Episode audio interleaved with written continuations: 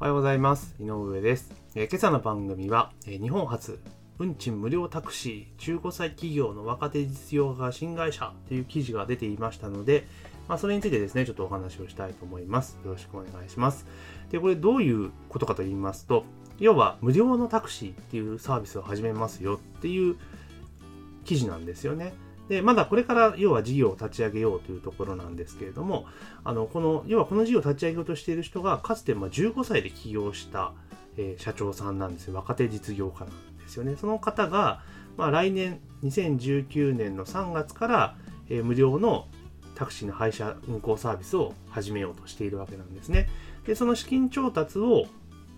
基本的にはクラウドファンディングを使ってやろうとされているんですね。で、今回あの使われているクラウドファンディングっていうのが、あの、ファンディーノっていう、要は株式投資型の、まあ、クラウドファンディングなんですよね。だか我々がよく言っているクラウドファンディングっていうのは購入型のクラウドファンディングになるので、それとはちょっと隠しても、本当投資っていうイメージです。要は、新しい事業を始めるにあたって、まあ、お金を募って、まあ、それに出資するというイメージですよね。ですから、まあ、その出資金に応じて株式をまあ受け取るっていう形なので、もう本当こう投資に当たるものなのかなというふうに思います。ですから、多くの方がクラウドファンディングっていうと、こっちをイメージされている方の方が、実は多かったりするんじゃないかなというふうに思ってます。で、クラウドファンディングを使って目標金額5000万円を調達しようというふうにされているわけなんですね。で、まあ、このビジネスモデルはどういうものかっていうと、まあ、この音声を聞かれている方ならもうすぐピンとくると思うんですが、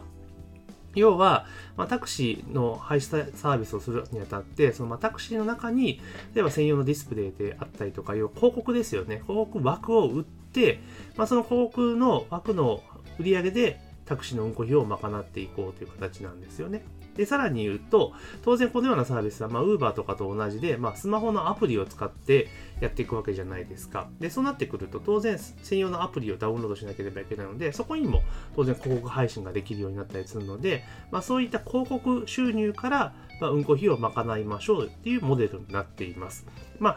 そのモデル自体はもうそんな目新しいものではないわけなんですけれども、まあ、今回タクシーに使うっていうことですよね。それと、あとその15歳で起用した社長さんっていうところが、やっぱり話題性になって、こう、話題に上がってるのかなとも思うんですが、これ非常に面白いモデルだと当然思っていますし、逆にちょっとあと懸念される材料もあるなと思ってるんですね。で、それはどういうことかというと、まあ、当然タクシーの利用料が無料になるわけじゃないですか。ですから、え利用者層ってすごく枠がめちゃめちゃ広がりますよね。それこそ普段タクシー使わないような人も多分使うようになると思うんですね。でもちろん需要開拓っていう意味合いで考えるのであれば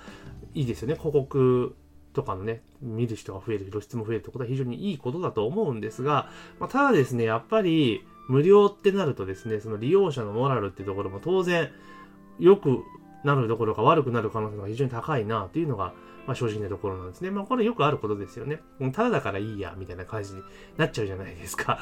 だからやっぱある程度そのなんだろう、そのフィルターというかハードルを設ける上で本当は値段を設定すべきだと思うんですけれども、ただ、今回はもう広告で完全無料にするっていう形ですよね。じゃあその例えば、なんだろう、俗に、属性の良くないお客さんですね。なんか態度が悪いとか、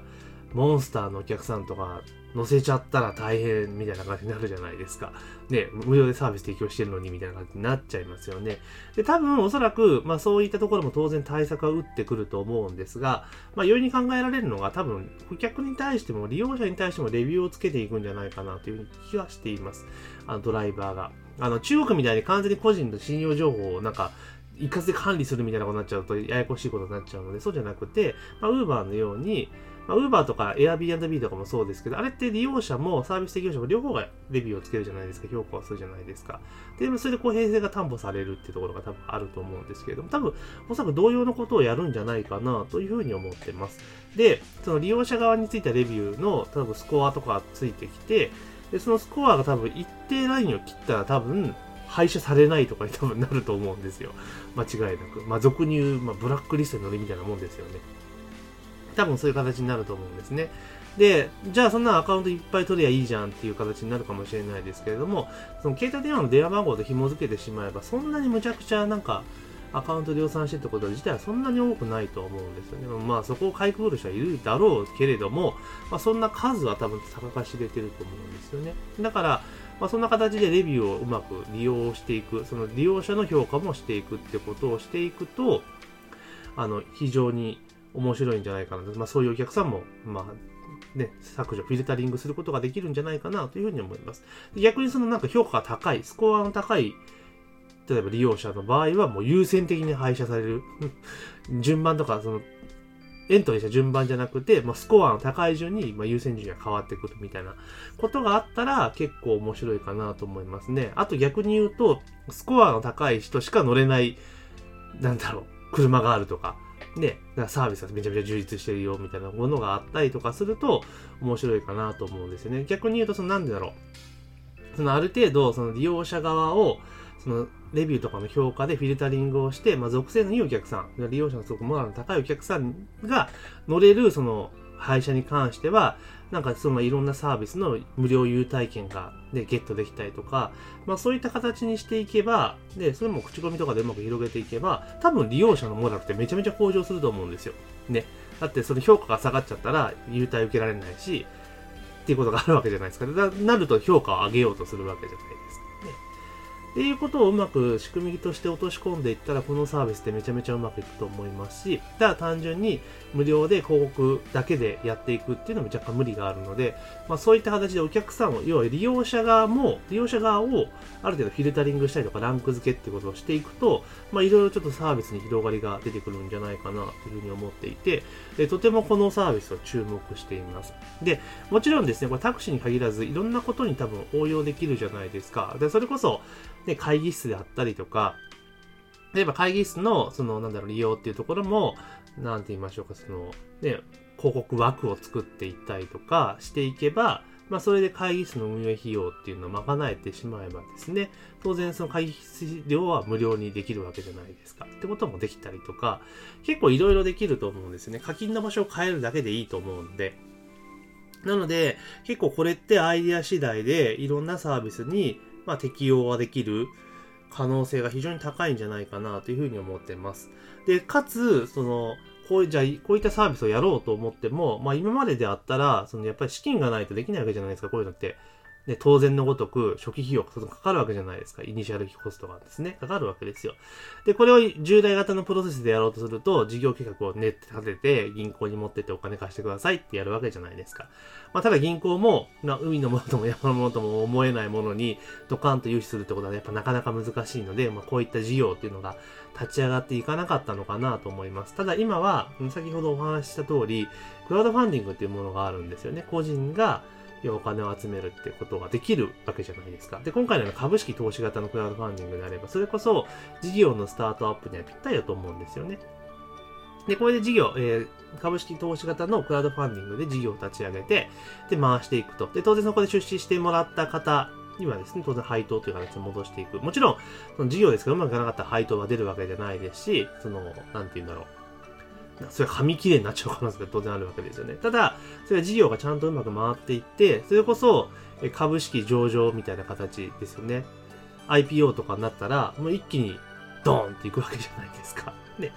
っていう風になると結構これって面白いなと思います。だからそれ本当に起業家の人方がですね、自分がこんなビジネスをやりたいと思ったら、クラウドファンディングを使って自分の賛同者を集めていくと。で、で、それで事業を回していく。で、それでさらに事業が育っていったら、本当に IPO するみたいな感じにしていくと、これ結構夢があるし、なんか面白いなっていうふうに個人的には思いました。で、投資型のクラウドファンディングってなんか結構遠いものかなと思っていたんですけど、今回のタクシーの件を見たときに、あ、これって本当誰にもチャンスがあるなっていうふうに非常に思いました。で、私自身は、あの、個人、私自身はどちらかというと個人とか、あと、中小の企業さんとかの、まあその、認知度向上とか、そういった新商品の、だから、拡販とか、まあそういった手法、目的でクラウドファンディングっていうご提案をすること結構多いんですけれども、逆にこういうじゃあ事業立ち上げますよっていうところも、今後はなんかあったら面白いなってちょっと思ったりはしますよね。これすごく面白い、面白い仕組みだなっていうふうに、思いました。なので今日はですね、えー、ちょっといつもとちょっと話題のあれが違うんですけども、まあ無料タクシーっていうのを